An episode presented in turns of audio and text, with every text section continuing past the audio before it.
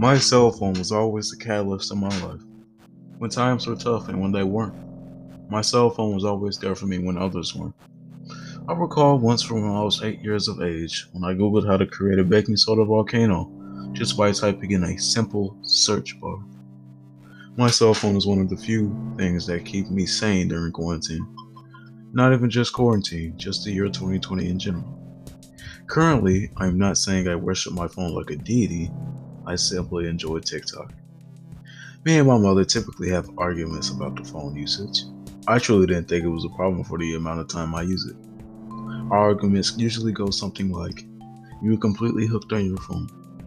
You need to take the break from the phone.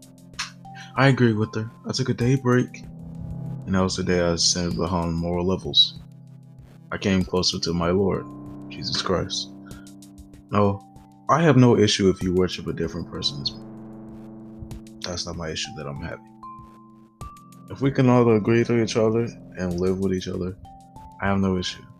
Thank you, Miss T, for allowing me to present my memoir. Thank you. Have a blessed day.